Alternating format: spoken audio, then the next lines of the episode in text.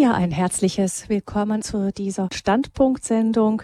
Ein herzliches Dankeschön noch an Pater Hans Burb, der uns in der Maiandacht vorhin schon in den Marienmonat eingestimmt hat. Jetzt geht es im Standpunkt ganz hochkarätig weiter bei uns. Maria, Mutter der Barmherzigkeit, das ist unser Thema heute im Standpunkt bei Radio Horeb. Wir verbinden damit den Marienmonat Mai mit dem heiligen Jahr der Barmherzigkeit. Mutter der Barmherzigkeit ist einer der vielen Titel, die die Volksfrömmigkeit der Mutter Jesu gegeben hat.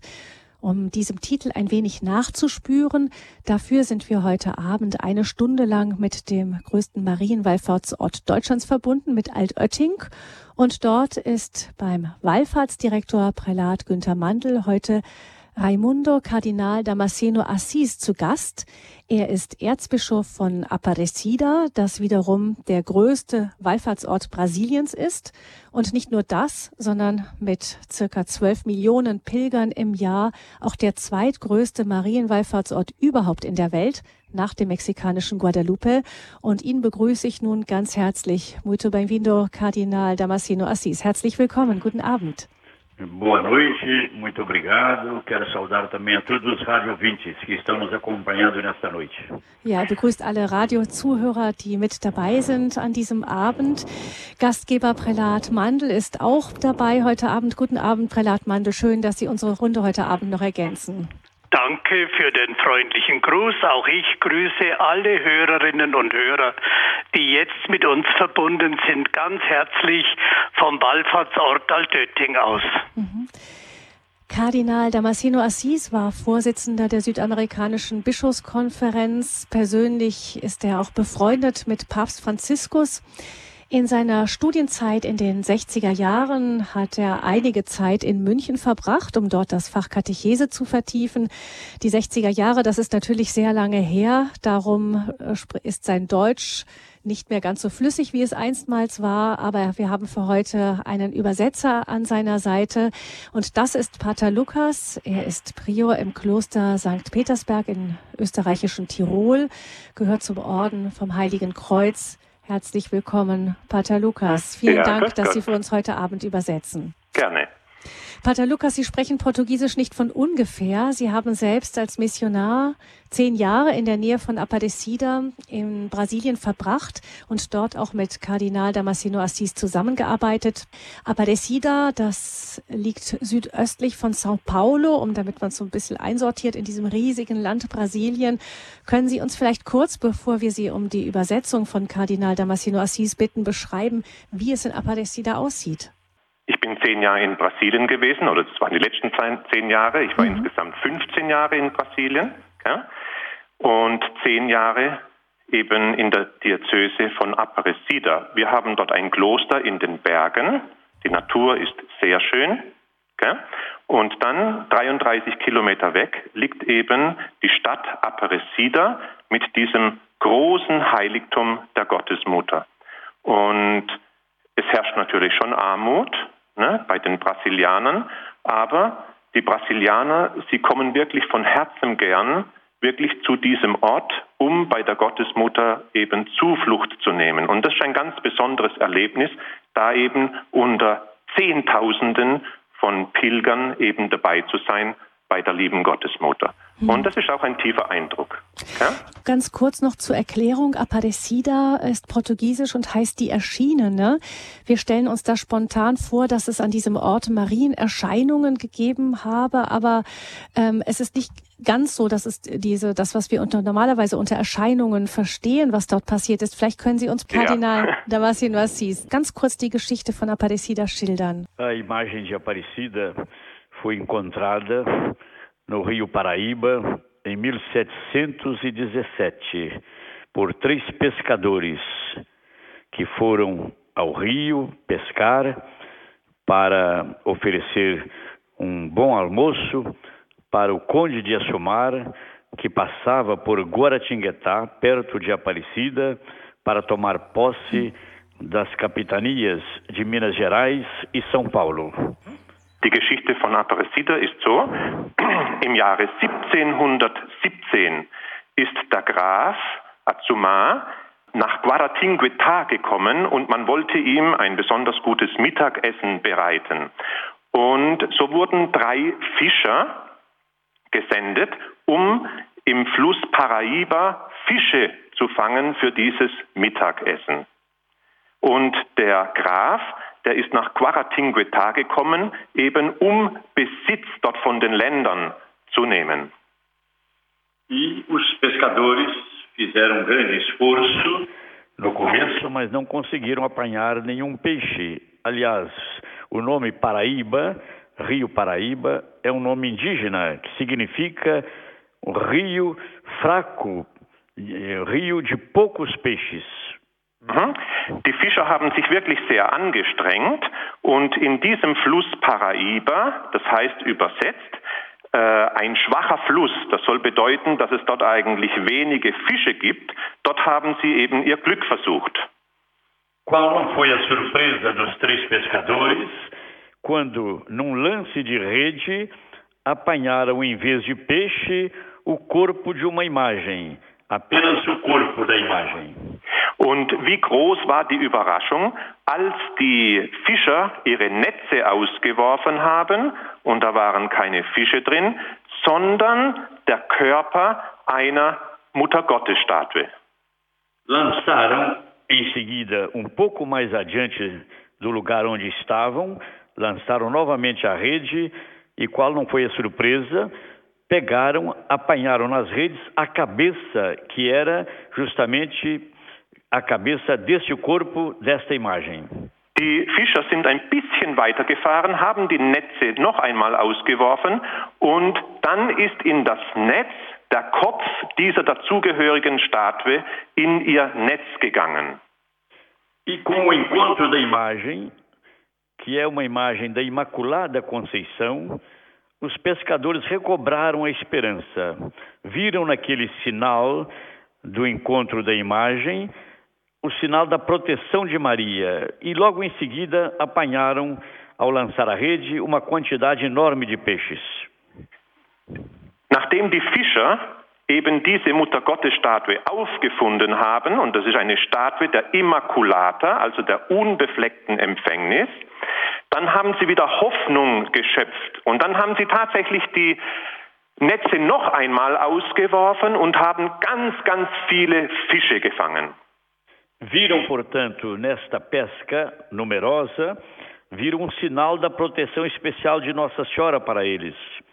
Por isso, guardaram aquela imagem com muita devoção, com muito carinho e, juntamente com os peixes, levaram a imagem para sua casa e os peixes para a autoridade de Guaratinguetá para preparar o almoço para aquela autoridade que estava passando por ali naquela, naquele dia. Durch diesen wunderbaren Fischfang, haben sie als wirklich auch als ein Wunder gesehen, haben sie in ganz besonderer Weise den Schutz der lieben Gottesmutter gesehen. Und sie haben diese Muttergottesstatue mit nach Hause genommen und haben dann der Obrigkeit die Fische, die sie gefangen haben, für dieses Mittagessen von dem Grafen, der da kam, eben mitgenommen und ausgehändigt. A partir daquele momento, a imagem guardada na casa de um dos três pescadores começou a ser venerada pela vizinhança. E esta devoção, esse culto a esta imagem, chamada de Aparecida, por, é a imagem da Imaculada Conceição, mas foi chamada de Aparecida por causa do fato dela ter aparecido, eh, ter, ter sido encontrada nas águas do Rio Paraíba. Also die drei Fischer haben die Muttergottesstatue mit nach Hause genommen und haben sie auch verehrt. Dann sind natürlich die Nachbarn noch dazugekommen und das ist dann immer größer geworden. Ja? Und der Name Aparecida, eben nicht, dass die Mutter Gottes erschienen ist, sondern dass sie im Wasser erschienen ist, weil sie sie dort gefunden haben. Ja? Und so hat sich dann die Verehrung hat, hat angefangen und wurde dann eben immer größer. A devoção crescia cada vez mais, foi necessário a imagem sair da casa de um dos pescadores para uma capela que foi construída uma capela pequena no morro chamado Morro do Coqueiro, já na cidade de Aparecida. Und nachdem natürlich immer mehr Leute gekommen sind, war dieses Haus der Fischer dann schon zu klein. Sie haben dann das Bild der Gottesmutter dann in eine kleine Kapelle gebracht, schon nach Aparecida zum Morro do Coqueiro. Und das ist eben so ein Hügel. Und so ist es dann immer größer geworden, die Verehrung der Gottesmutter. O nome da cidade Aparecida veio justamente do nome de Nossa Senhora. Foi Nossa Senhora Aparecida que deu nome à cidade, onde se encontra hoje o grande santuário dedicado à padroeira e rainha do Brasil, Nossa Senhora Aparecida. Äh, Kardinal Damasceno hat es gerade noch erklärt, dass der Name der Stadt Aparecida eben von diesem Fund der Gottesmutterstatue herrührt. Man hat dann die Stadt nach der Gottesmutter benannt, ja, wo heute eben die ganz große Basilika steht, wo das Nationalheiligtum der Gottesmutter ist. A devoção foi sempre crescendo cada vez mais, as graças se multiplicaram através de Nossa Senhora Aparecida, a capela se tornou pequena, foi necessário construir uma nova igreja no século XIX, uma igreja maior, que hoje é chamada de Basílica Velha. Mhm. Die Verehrung hat also immer mehr zugenommen. Es hat auch Wunder gegeben. Die kleine Kapelle wurde dann vergrößert. Es stand die alte Basilika, die im 19. Jahrhundert dann eben erbaut worden ist. O número de fiéis, de devotos crescia ainda mais e foi necessário planejar uma outra basílica, bem maior do que a atual chamada Basílica Velha. E foi aí então que em 1954 começou-se a construção da atual Basílica Nova, que está em fase de acabamento. Mhm. Und nachdem die Pilger immer mehr zugenommen haben, war die alte Basilika auch nicht mehr ausreichend. Und so hat man dann 1954 angefangen, die heutige ganz große Basilika äh, zu bauen, die jetzt in der Endphase ist, fertiggestellt zu werden. Uma basílica muito grande, ela cabe mais ou menos cerca de 25 a 30 mil pessoas dentro da basílica äh, estando todos os peregrinos de pé. Mhm. Und die Basilika, die jetzige, ist so groß, dass ungefähr 25 bis 30.000 Menschen, also wenn sie stehen, Platz haben. Ela foi é, inaugurada é, ainda provisoriamente, portanto não acabada, em 1980 e consagrada pelo Papa João Paulo II. Mhm. Die große Basilika, die wurde also eröffnet, also es finden Gottesdienste drin statt und das war 1980 durch Papst Johannes Paul II. E agora estamos na fase do acabamento desta Basílica Nova, de um acabamento por dentro da Basílica.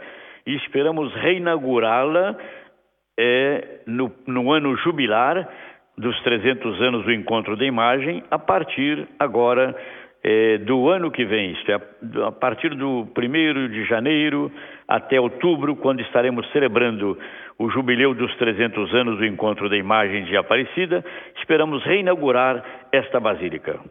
Also die Basilika wird derzeitig fertiggestellt und zwar im Innenausbau. Und dann hofft der Kardinal, dass sie also im nächsten Jahr also neu eröffnet wird, und zwar zur 300-Jahr-Feier der Auffindung des Gottesmutterbildes. Ja? Mhm. Und er denkt, dass eben zwischen 1. Januar und Oktober nächsten Jahres diese Neueröffnung sein wird. Das sind Estamos preparando dos 300 anos. A imagem foi encontrada, como dissemos, em 1717 por três pescadores no Rio Paraíba e agora em 2017 estaremos celebrando os 300 anos do encontro dessa imagem. O ano jubilar começa em outubro deste ano e se prolonga até outubro do próximo ano. Mhm. Ähm, es sind also jetzt 300 Jahre her, dass das Bild aufgefunden wurde. Das war ja 1717 und deswegen das Jubeljahr im, 2000, im Jahr 2017. Dieses Jubeljahr beginnt im Oktober dieses Jahres und geht dann ein Jahr lang bis Oktober 2017. Os romeiros crescem. Hoje nós temos cerca de mais ou menos eh, 11 milhões de peregrinos, de romeiros, cada ano em Aparecida. Der Herr Kardinal hat gesagt, dass die Pilger immer mehr zunehmen. Und er sagt, dass ungefähr 11 Millionen Pilger jedes Jahr nach Aparecida kommen. Os romeiros crescem por vários motivos. Primeiro, por causa da televisão. O santuário tem um canal próprio de televisão. Segundo, por causa da visita do Papa Bento XVI em 2007 ao santuário, quando o Papa esteve em Aparecida para abrir a quinta Conferência Geral do Episcopado Latino-Americano. Der Herr Kardinal sagt, äh, die Pilger nehmen zu, und zwar aus verschiedenen Gründen. Und zwar Aparecida hat ein eigenes Fernsehen gegründet und dadurch wird es jetzt immer mehr übertragen und immer bekannter. Ein anderer Grund, warum die Pilger immer mehr zunehmen, ist der Besuch von Papst Benedikt XVI. gewesen. In welchem Jahr? Mhm, Im Jahr 2007, als er die fünfte lateinamerikanische Bischofskonferenz eröffnet hat. Esta conferência produziu um documento muito importante e esse documento ele é inspirador dos planos de pastorais ou das diretrizes pastorais das conferências episcopais da América Latina e do Caribe. Die fünfte lateinamerikanische Bischofskonferenz hat auch ein Schlussdokument herausgegeben, das sehr wichtig ist und das wirklich die ganze Pastoral in Lateinamerika beeinflusst. Ja, und nachdem diese Bischofskonferenz in Aparecida gefeiert wurde, hat es natürlich Aparecida auch einen großen, ganz großen Einfluss. Um outro motivo pelo qual os romeiros crescem em número eh, em Aparecida se deve também à visita do Papa Francisco no ano de 2013, quando ele foi a Aparecida antes de iniciar a Jornada Mundial da Juventude no Rio de Janeiro. Mhm. Ein anderer Grund, warum die Pilger immer mehr zunehmen, ist der Besuch von Papst Franziskus im Jahr 2013, weil da ist er nach Rio de Janeiro gegangen zum Weltjugendtag, ist aber auch in Aparecida vorbeigegangen. E o Papa Francisco, quando cardeal de Buenos Aires, ele esteve participando da quinta Conferência Geral do Episcopado Latino-Americano em Aparecida. Und der jetzige Papst Franziskus, als er noch Kardinal von Buenos Aires war, er hat eben an der fünften äh, lateinamerikanischen Bischofskonferenz in Aparecida teilgenommen. Ele exerceu o papel de presidente da comissão que elaborou o documento final. Und er war es, der zuständig war äh, für die Erarbeitung des Textes des Schlussdokumentes der fünften äh, lateinamerikanischen Bischofskonferenz. E depois da conferência de Aparecida, da quinta conferência, em 2013, o Papa foi eleito Papa, isto é, Bispo de Roma, sucessor de Pedro, Pastor Universal da Igreja. Mhm. Und dann im Jahr 2013 wurde er ja zum Papst gewählt, Papst Franziskus, als Bischof von Rom und eben auch der ganzen Welt. E como ele foi presidente da comissão que redigiu o documento da quinta conferência, ele então, no seu magistério, ele tem divulgado o conteúdo também desse documento para todo o mundo, para toda a igreja. Nachdem Papst Franziskus ja damals bei der Bischofskonferenz der Präsident war für die Textausarbeitung dieses Dokumentes. Jetzt können wir auch verstehen, dass jetzt in seinem Lehramt als Papst das, was dort erarbeitet wurde, jetzt auch wirklich einfließt. Por exemplo, a exortação pós-apostólica Evangelii Gaudium traz no seu conteúdo grande parte, ou, ou em grande parte, o conteúdo do documento da Quinta Conferência de Aparecida. Der Herr Kardinal gibt gerade ein Beispiel, wie wie der Einfluss eben auf das derzeitige Lehramt eben gewesen ist.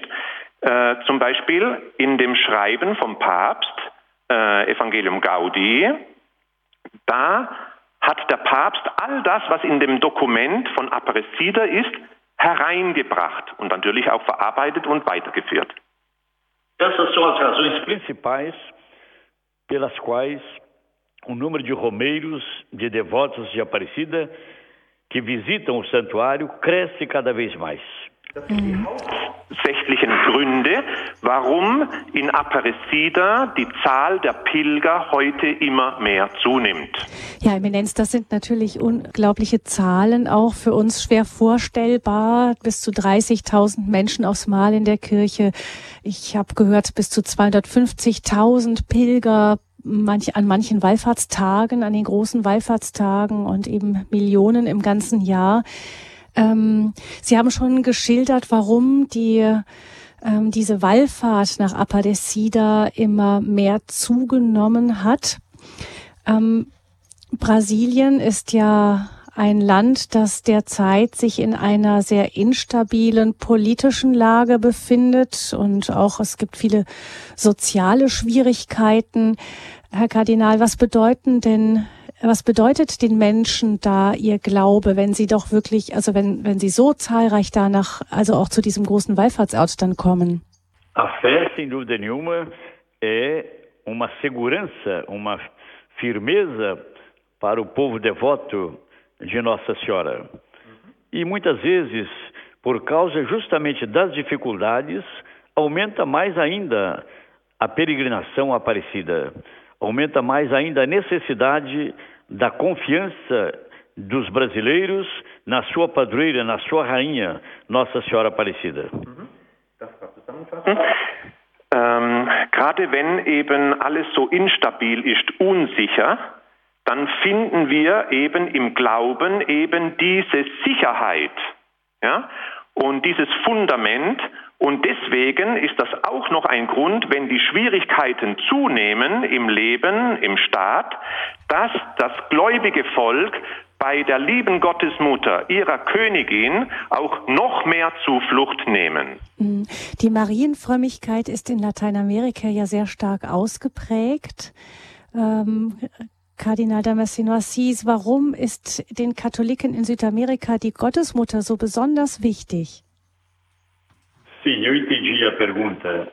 Desde o começo da evangelização da América Latina, os missionários levaram, juntamente com o Evangelho, a devoção à Nossa Senhora Aparecida, ou a devoção à Nossa Senhora. No México, nós temos Nossa Senhora de Guadalupe, na Argentina, Nossa Senhora de Luján, no Brasil, Nossa Senhora Aparecida. A devoção a Maria faz parte da identidade da Igreja Católica e, de um modo muito particular, da identidade da Igreja Católica no nosso continente latino-americano. Ich schaue gerade, ob ich mich noch an alles erinnere, was der Kardinal gesagt hat. Mhm. Äh, schon von Anfang an haben die Missionaren, die Missionare den Glauben natürlich an Gott, aber auch dieses Vertrauen an die Gottesmutter mit ins Land gebracht. Ja? Und das sehen wir dann schon in Lateinamerika, sei es in Mexiko, Guadalupe, sei es in Argentinien, sei es dann auch, sei es dann auch in, äh, in Brasilien. Ja? Da ist wirklich der Glaube, das Vertrauen an die Liebe Gottesmutter wirklich sehr, sehr stark.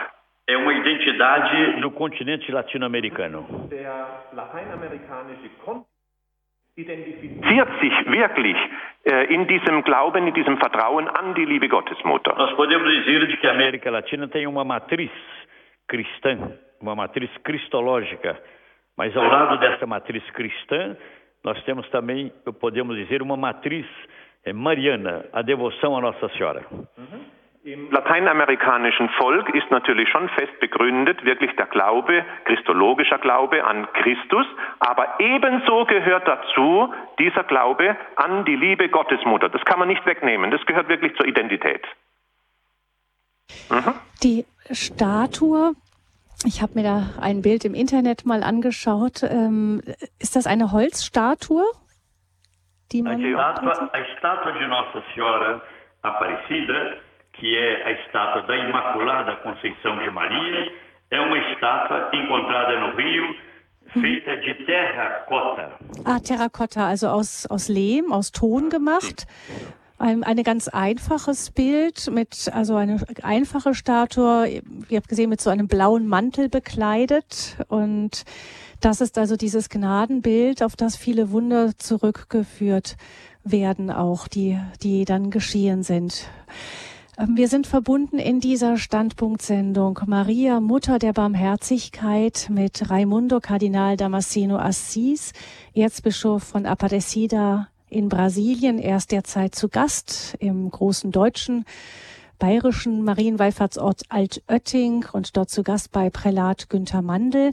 Wir hören jetzt erst ein wenig Musik und dann werden wir vielleicht noch einiges auch von Prälat Mandel hören, noch zur Wallfahrt auch überhaupt, äh, warum Marienwallfahrt für Menschen auch heute oder vielleicht heute sogar immer wieder noch mehr wichtig geworden ist. Wir müssen leider an dieser Stelle die Hörerinnen und Hörer von der UKW-Frequenz von Radio Horeb in München verabschieden. Sie werden gleich, wenn wir die Musik eingespielt haben, dann auch eine Ansage hören, wie Sie Radio Horeb auch weiter empfangen können von unserer Seite von diesem Live-Programm. Aber zunächst wünschen wir Ihnen von Herzen Gottes Segen und einen guten Start in die neue Woche. Alles Gute Ihnen. Die alle anderen Hörerinnen und Hörer bleiben weiter dran in dieser Standpunktsendung zum Beginn des Marienmonats bei Radio Hureb. Jetzt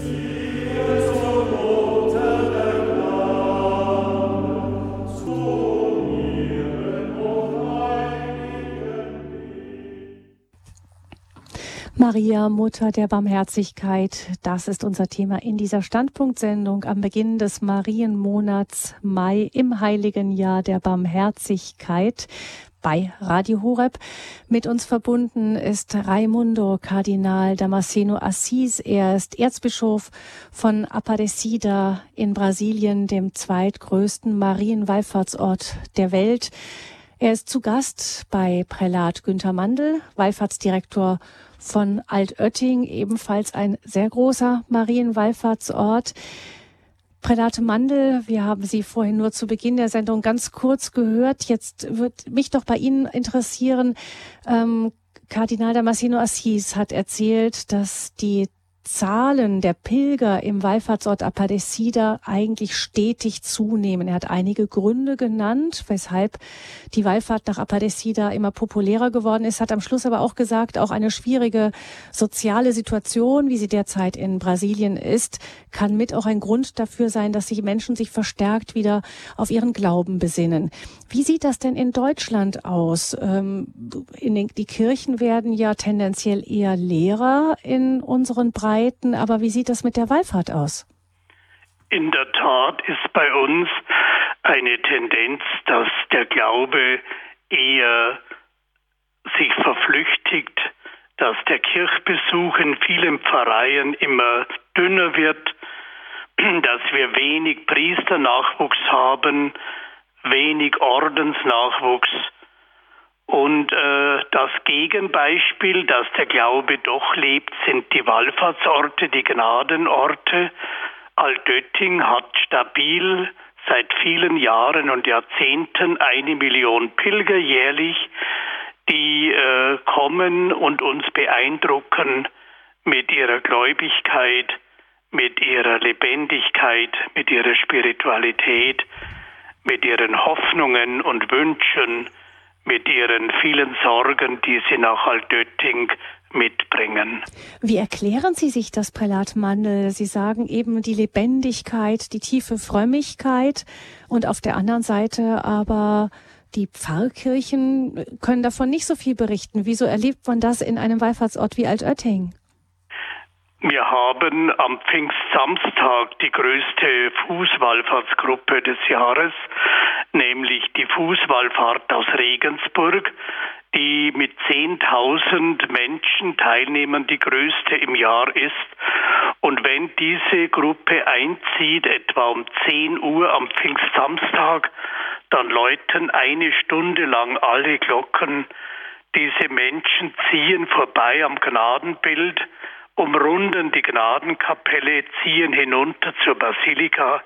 Und was auffällt, diese Pilger werden immer jünger.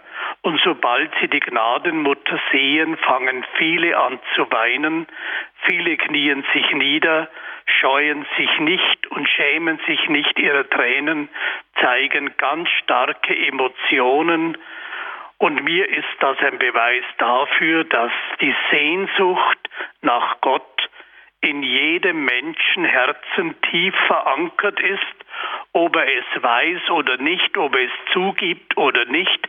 Es ist so, wie der heilige Augustinus schreibt, du hast uns auf dich hin geschaffen, o oh Gott, und unruhig ist unser Herz, bis es Ruhe findet in dir.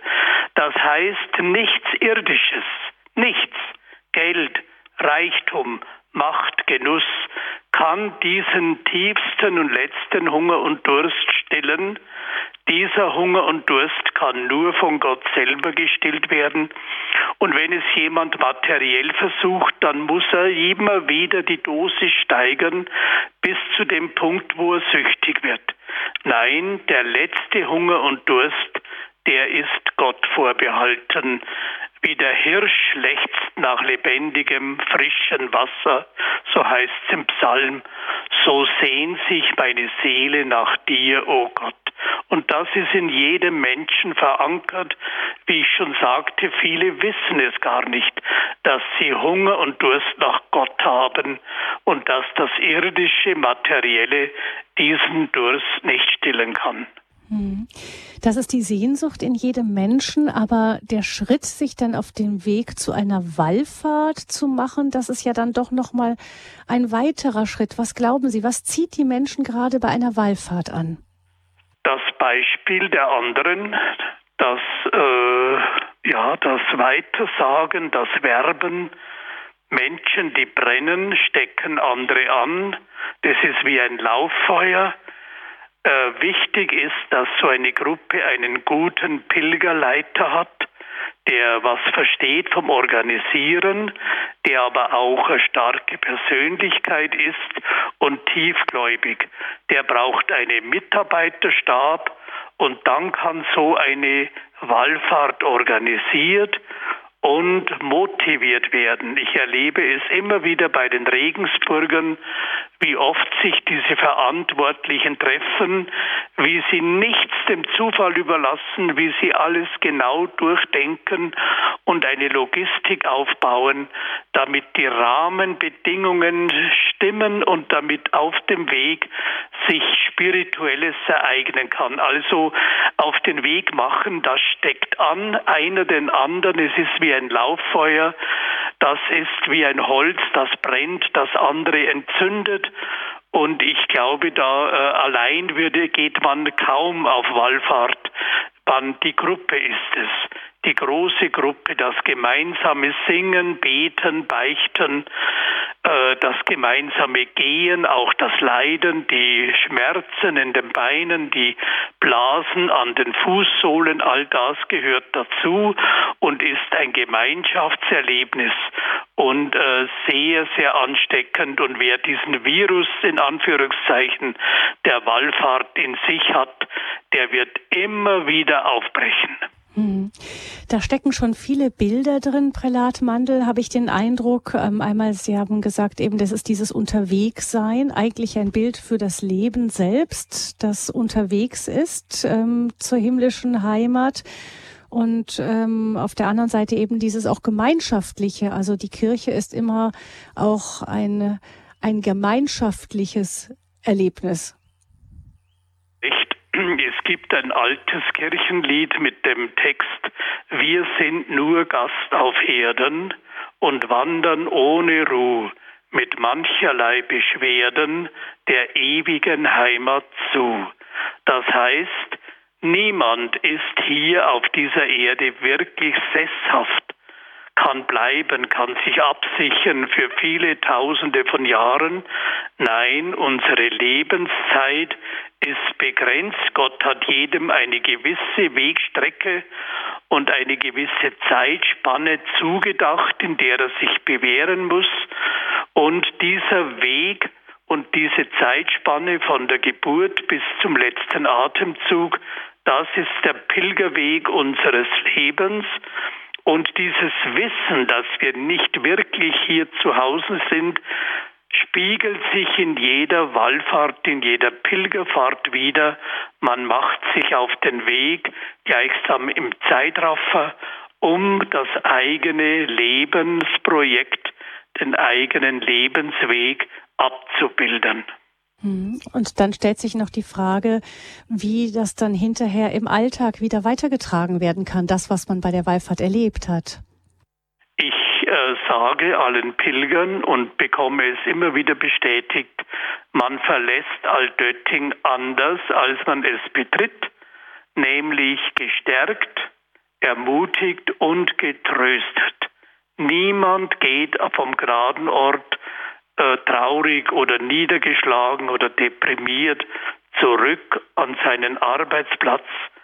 Viele haben hier schon Lösungen gefunden für ihre Probleme, sei es in der Ehe, in der Familie, mit den Kindern, mit den Enkeln, am Arbeitsplatz oder finanzielle Sorgen und besonders häufig Sorgen mit der Gesundheit, physisch und psychisch. All unsere Votivtafeln um die heilige Kapelle erzählen Heilungswunder, wo Menschen, die von Ärzten schon aufgegeben wurden, hier auf Fürsprache der Gnadenmutter wieder gesund wurden oder eine Lösung fanden für irgendein unlösbar scheinendes Problem. Und wenn nicht immer, äh, natürlich äh, geschehen nicht immer Wunder, aber das Wunder von Altötting ist, dass man vielleicht wieder Kraft findet, sein Kreuz anzunehmen und weiterzutragen und hinter seinem Leben einen tiefen Sinn zu erkennen. Hm. Also Wallfahrten, auch Wallfahrten zu Marienwallfahrtsorten bleiben auch in unserer säkularen Welt etwas, was die Menschen anzieht. Das sagt uns Prälat Mandel, der Wallfahrtsleiter ist in Altötting, dem Marienwallfahrtsort Altötting. In dieser Standpunktsendung bei Radio Horeb zu Gast ist mit ihm zusammen Raimundo Kardinal Damasceno Assis. Er ist Erzbischof von Aparecida in Brasilien, wird übersetzt von Pater Lukas dem Prior vom Kloster St. Petersberg in Tirol. Ähm, Kardinal Damasceno Assis, ähm, Sie haben uns eben geschildert, wie ähm, von auch von den Besuchen von Papst Franziskus in Aparecida. Ähm, als Papst Franziskus war er einmal dort vor dem Weltjugendtag in Brasilien, in Rio de Janeiro und davor aber eben als Erzbischof von Buenos Aires auch.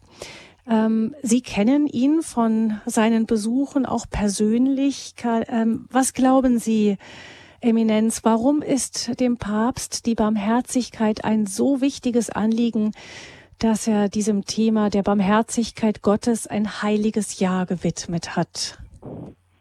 A misericórdia é um dos temas principais do magistério do Papa Francisco.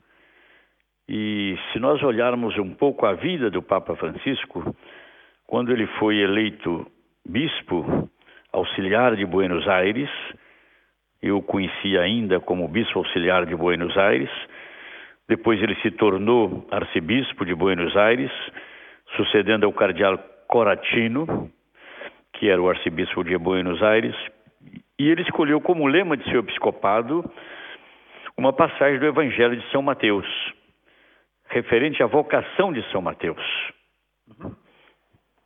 Uh, unser Kardinal Don Damasceno, er hat den Papst Franziskus uh, gekannt noch aus der Zeit, wo er Weihbischof von Buenos Aires war, dann nachher Erzbischof, wo zuerst der Erzbischof Coracino dort war. Ja? Und die Barmherzigkeit das ist eben ein Hauptthema, eben im Lehramt vom Papst Franziskus. Als er zum Bischof geweiht wurde, hat er als Wahlspruch einen Satz genommen aus dem Evangelium, aus dem Matthäus-Evangelium, und zwar von der Berufung von Matthäus. Seu lema continua sendo o mesmo como Papa, se é, é o seguinte: elegendo atque miserando, isto é, uma tradução livre, escolhido por misericórdia. Assim como Mateus foi escolhido pela misericórdia de Deus, porque ele era pecador público. Ele era cobrador de uma profissão considerada de desprezível pelos judeus da época, porque cobrava o imposto a favor da, do, do, da, do, império domina, dominador, que era o Império Romano. Portanto, ele era uma espécie de quinta coluna, vamos dizer assim em português, aquele que trabalhava para a potência estrangeira, a potência dominante, que era o Império Romano. So, jetzt muss ich mal schauen, ob ich mich noch an alles erinnere. Äh, diesen Wahlspruch, den der Bischof ausgewählt hat, Das ist dasselbe, den er jetzt als Papst hat. Ja? Und wenn man das frei äh, übersetzt, ja, dann heißt es, er wählt durch die Barmherzigkeit Gottes. Ja? Und das bezieht sich eben auf den öffentlichen Sünder, der Matthäus eben vorher war. Ja? Er hat ja den Römern nicht äh, diese das, was die Leute bezahlen mussten, das hat er weitergegeben und deswegen war er ein öffentlicher Sünder und trotzdem hat Gott ihn aus Barmherzigkeit gerufen. Essa cena da vocação de Mateus está bem traduzida num quadro famoso de Caravaggio em Roma. Esse quadro, esta pintura se encontra na igreja de São Luís, rei de França onde os franceses têm ali a sua igreja, onde eles frequentam essa igreja. Diese Szene der Berufung des heiligen Matthäus, die ist auch in Rom in der Kirche des heiligen Louis, äh, König von Frankreich, dargestellt, und zwar von Caravaggio. E certamente esse quadro foi visitado pelo Papa Francisco quando cardeal por várias vezes e aí encontrou a inspiração também para o seu lema. Und hier hat der Papst dieses Bild in Rom auch öfters besucht, wo er die Inspiration auch wirklich bekommen hat für diesen Wahlspruch, gerade diesen zu nehmen. E como arcebispo de, de Buenos Aires, o cardeal Bergoglio sempre teve uma predileção especial pelas periferias, pelo povo das periferias de Buenos Aires. Ele sempre teve um coração magnânimo, um coração cheio de amor, de misericórdia para com os mais pobres da sua arquidiocese em Buenos Aires. Sem excluir, evidentemente, ninguém dos seus cuidados pastorais.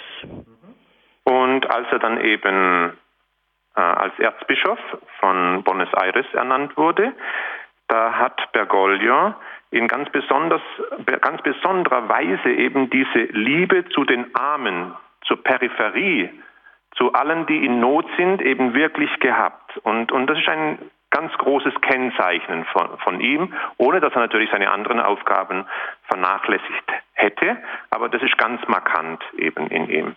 E essa marca do seu pastoreio em Buenos Aires continua no seu pastoreio agora como pastor universal de toda a igreja. Nós sabemos das preocupações do Papa com os problemas da paz no mundo, o problema dos refugiados que hoje eh, emigram para a Europa fugindo da guerra, da violência na Síria, no Iraque. Nós sabemos das preocupações do Papa para com a questão climática, para com a questão do meio ambiente, o Papa Francisco é um homem de um coração realmente grande, cheio de amor, cheio de misericórdia, porque primeiro ele experimenta, experimentou e experimenta a misericórdia de Deus para com ele mesmo. Uh, das, was ihn als Hirte in Buenos Aires wirklich gekennzeichnet hat, diese Hirtenliebe, diese Liebe zu den Armen, das geht jetzt, geht jetzt natürlich in Rom, jetzt wo er Papst ist, weiter. Und das zeigt sich eben in, ja, in allem, was er tut, jetzt weltweit. Ja, er hat eine große Sorge, sei es für die Flüchtlinge aus dem Irak, aus Syrien. Nicht? Er hat eine, äh, er bemüht sich auch wirklich um die Natur und er hat ein ganz großes Herz. Er selbst hat diese Barmherzigkeit Gottes in seinem eigenen Leben verspürt und erfahren und das möchte jetzt er nun auch wirklich weitergeben. Isso se revela também num gesto muito simples. É muito próprio do Papa Francisco, sempre que ele encontra com alguma pessoa, ou sempre depois de algum encontro, ele pedir orações para si mesmo. Não se esqueçam de rezar, rezem por mim, rezem pelo Papa Francisco. É esta atitude de alguém que se sente pequeno, de alguém que se sente muito amado por Deus, indigno de ocupar, digamos assim, esta função que Deus lhe confiou através dos cardeais, elegendo o Papa, elegendo o Bispo de Roma, Papa, portanto, pastor de toda a Igreja. Mhm. Ähm, dass der Papst auch wirklich von der Barmherzigkeit Gottes lebt, sagt der Kardinal, zeigt sich auch in einem äh, ganz in, in einer ganz einfachen Sache. Und zwar immer, wenn er Personen trifft, dann bittet er am Schluss immer wieder, betet für mich. Er fühlt sich selbst klein, er fühlt sich selbst unwürdig. Ja? Und er weiß, dass er wirklich, und wir ja auch, wirklich die Gnade und die Barmherzigkeit Gottes bedürfen. Mhm. Die Barmherzigkeit, also ein ganz besonders wichtiges, ganz persönliches Anliegen von Papst Franziskus. Wir sprechen jetzt hier in dieser Sendung über Maria, Mutter der Barmherzigkeit. Äh, Kardinal Damasceno Assis, vielleicht können Sie uns kurz erklären, welche Rolle denn die Mutter Gottes, Maria, in Gottes Werk der Barmherzigkeit spielt. Toda mãe ama seus filhos. É uma das é uma característica de toda mãe. Amar, querer bem aos seus filhos e querer bem, sobretudo, aos que mais necessitam do seu amor. Isto é próprio de uma mãe. Em cada uma de nossas famílias nós podemos sentir e experimentar tudo isso. A mãe ama todos os seus filhos, mas cuida mais ainda daqueles mais frágeis, dos mais doentes, dos mais necessitados. Jede Mutter liebt ihre Kinder. Das ist wirklich ein Merkmal jeder Mutter. Sie liebt alle Kinder. Aber eine Mutter liebt ja in ganz besonderer Weise jene, die schwächer sind, die arm sind, die wirklich ihrer Liebe bedürfen. Maria é a mãe de Jesus. Deus a escolheu para ser a mãe do seu filho, Jesus. E ela o concebeu no seu seio, no seu ventre, por obra do Espírito Santo. Sendo Jesus o rosto misericordioso de Deus, nosso Pai, Maria, mãe de Jesus, é também a mãe da misericórdia. É aquela que ama de, com todo o seu coração, com coração de mãe, a todos os seus filhos, sobretudo os que estão em alguma necessidade espiritual. Ela não nos abandona jamais, não abandona nenhum de seus filhos. E uma vez elevada aos céus, em corpo e alma, junto do seu filho, ela continua a interceder continuamente por nós.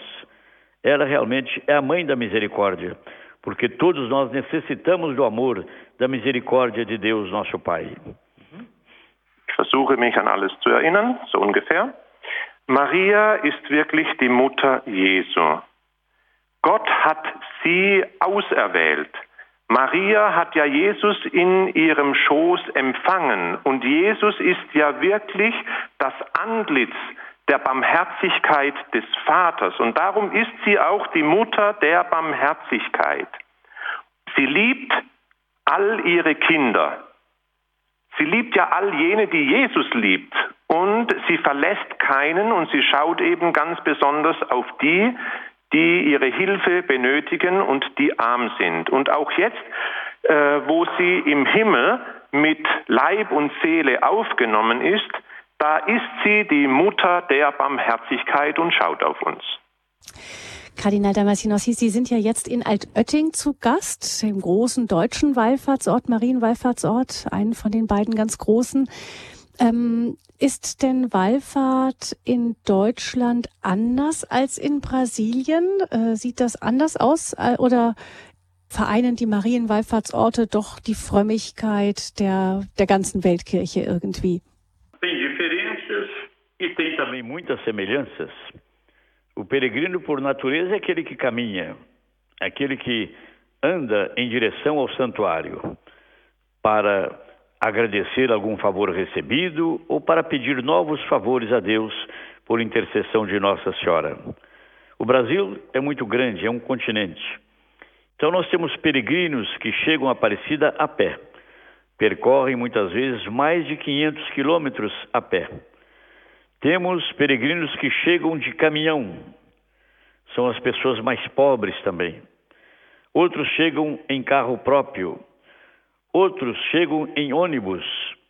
Outros chegam até em helicóptero. Algumas pessoas, algum empresário de São Paulo, do Rio de Janeiro ou de outros lugares, não são tantos, mas vários deles chegam também como peregrinos à Aparecida até de helicóptero. E chegam aquele e chegam também a Aparecida aqueles que vêm a cavalo, muitas vezes também de longe, 300, 400 quilômetros. Então tem essa característica de uma variedade muito grande entre os peregrinos que visitam o Santuário Nacional de Nossa Senhora Aparecida.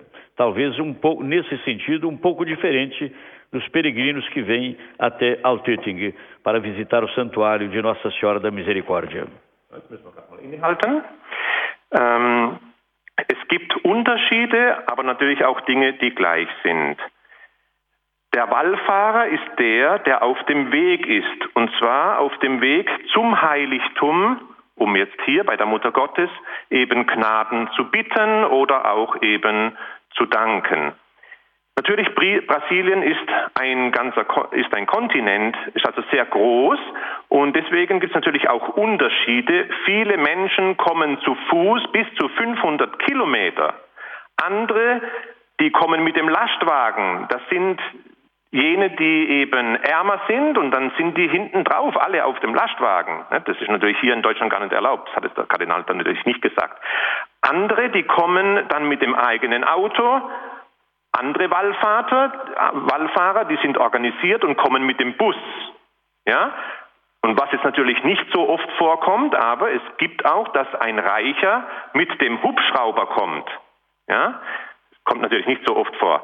Und andere kommen mit dem Pferd durchaus auch 300 und noch mehr Kilometer.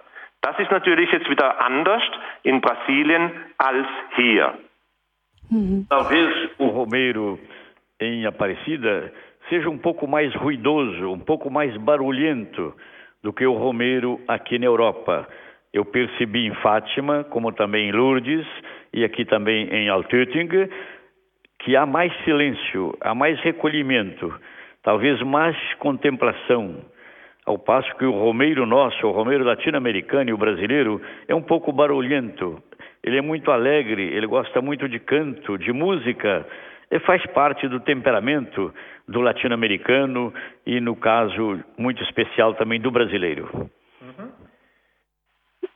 Der Kardinal hat noch gesagt, wenn er zum Beispiel Fatima, Lourdes oder jetzt auch hier Altötting besucht hat, dann sieht er natürlich einen Unterschied. Die Wallfahrer in Brasilien, die machen ein bisschen mehr Lärm. Ja? Während hier äh, alles mehr geprägt ist vom Gebet und auch äh, vom Schweigen, also dass es einfach stiller ist.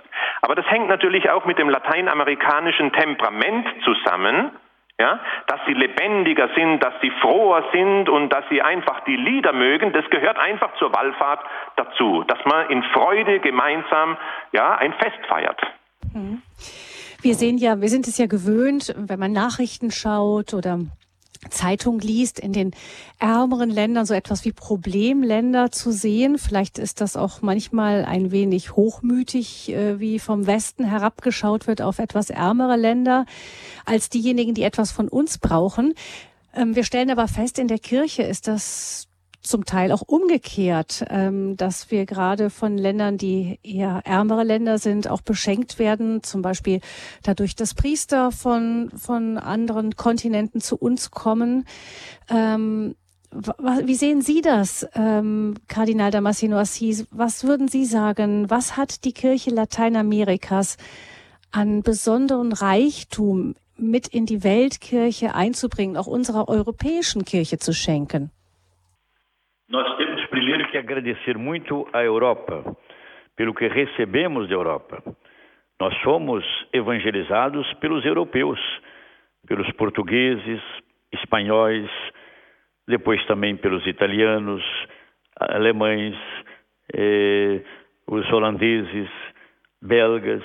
Nós recebemos missionários de vários lugares da Europa, de modo que nós somos muito gratos àquilo que a Igreja Europeia levou ao Brasil. E agora nós estamos também tomando consciência no Brasil de que a igreja é essencialmente missionária. De tal modo que nós também temos que pensar em retribuir aquilo que nós recebemos. Isto é, procurando ajudar também com sacerdotes na medida do possível, com religiosos, consagrados, a igreja na Europa e também em outros continentes, como por exemplo a África. A igreja do Brasil está muito presente na África. so gerade übersetzen. Äh, in erster Linie ist der Kardinal Damasceno dankbar, aber nicht nur er, sondern auch eben Lateinamerika, für das, was Europa für Lateinamerika getan hat. Denn die Evangelisation, die kam hier von Europa, ganz besonders durch die Portugiesen, die Spanier, Italiener, dann auch durch die Deutschen, Holländer und die Belger von Belgien auch und von vielen anderen mehr. Also die Missionare haben den Glauben dorthin gebracht und deshalb sind sie dankbar. Und jetzt hier in Europa sieht es jetzt nicht mehr so gut aus mit dem Glauben und deswegen äh, wollen sie auch aus Dankbarkeit wieder zurückschenken. Ja? Auch dadurch, dass sie äh, Priester und auch Gottgeweihte eben senden. Ja, es gibt auch ganz viele Brasilianer, die in Afrika äh, gegenwärtig sind. A igreja na América Latina procura formar também comunidades. Hoje, a matriz, digamos, a igreja paroquial matriz, não consegue mais alcançar a todas as pessoas, sobretudo aquelas que moram nas periferias nas partes mais pobres das grandes cidades, ou aqueles que moram no campo, na zona rural. Por isso é fundamental hoje formar pequenas comunidades ao lado da matriz, da paróquia, digamos assim, da, da igreja mãe.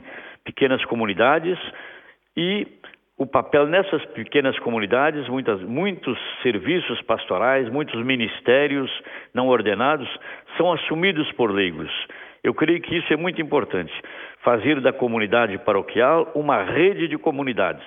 Eu creio que isso tem nos ajudado muito a estar mais próximo do povo e, ao mesmo tempo, abrir espaço cada vez mais para a participação dos leigos nos diversos serviços pastorais, nos diversos ministérios da Igreja hoje em dia.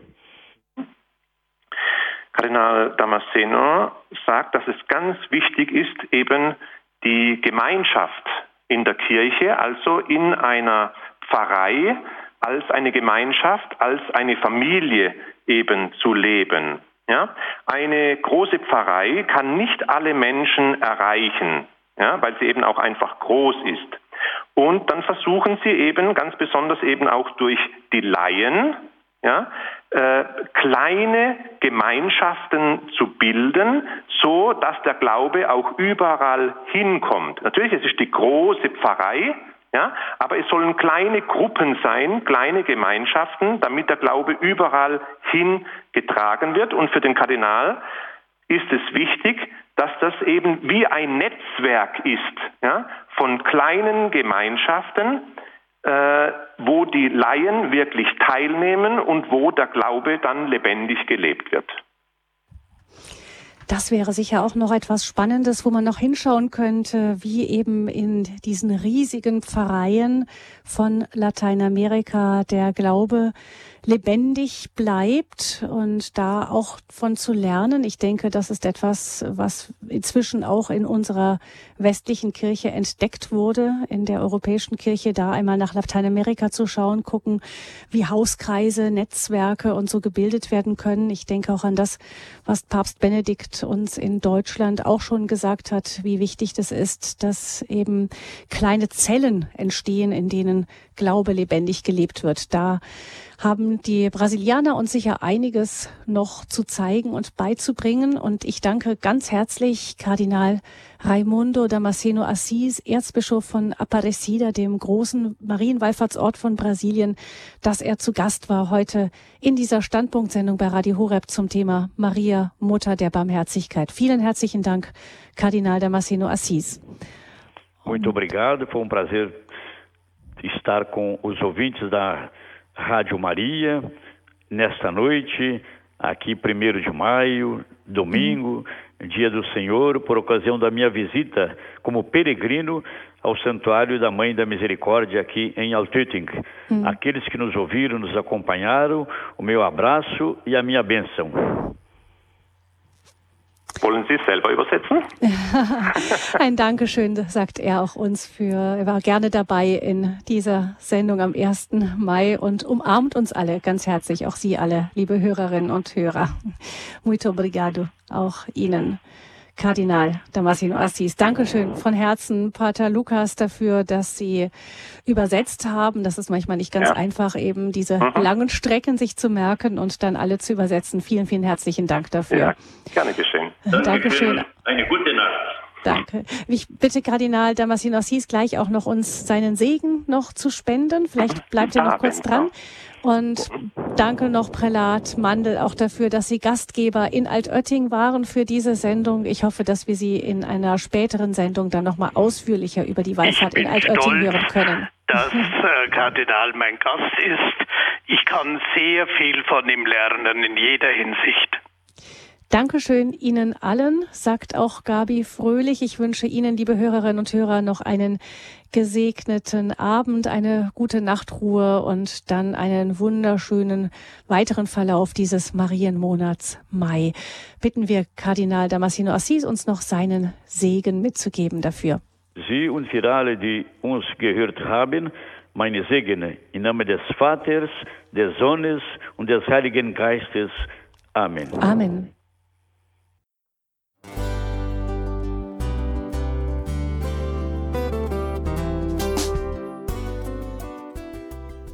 Liebe Zuhörerinnen und Zuhörer, vielen Dank, dass Sie unser CD- und Podcast-Angebot in Anspruch nehmen. Wir freuen uns, dass unsere Sendungen auf diese Weise verbreitet werden. Dieser Dienst ist für Sie kostenlos. Für uns ist er allerdings mit einem nicht unerheblichen finanziellen Aufwand verbunden. Deshalb sind wir für jede Spende dankbar. Alle Bankverbindungen unserer Spendenkontos können Sie über unsere Homepage horeb.org unter dem Menüpunkt Spenden einsehen. Dort besteht auch die Möglichkeit, online zu spenden. Natürlich nach den neuesten Sicherheitsstandards. Sie können diese Informationen auch bei unserem Hörerservice unter der Telefonnummer 08328 921 110 erfragen. Ich wiederhole die Rufnummer 08328 921 110. Vergelt's Gott für Ihre Unterstützung. Ihr Pfarrer Kocher.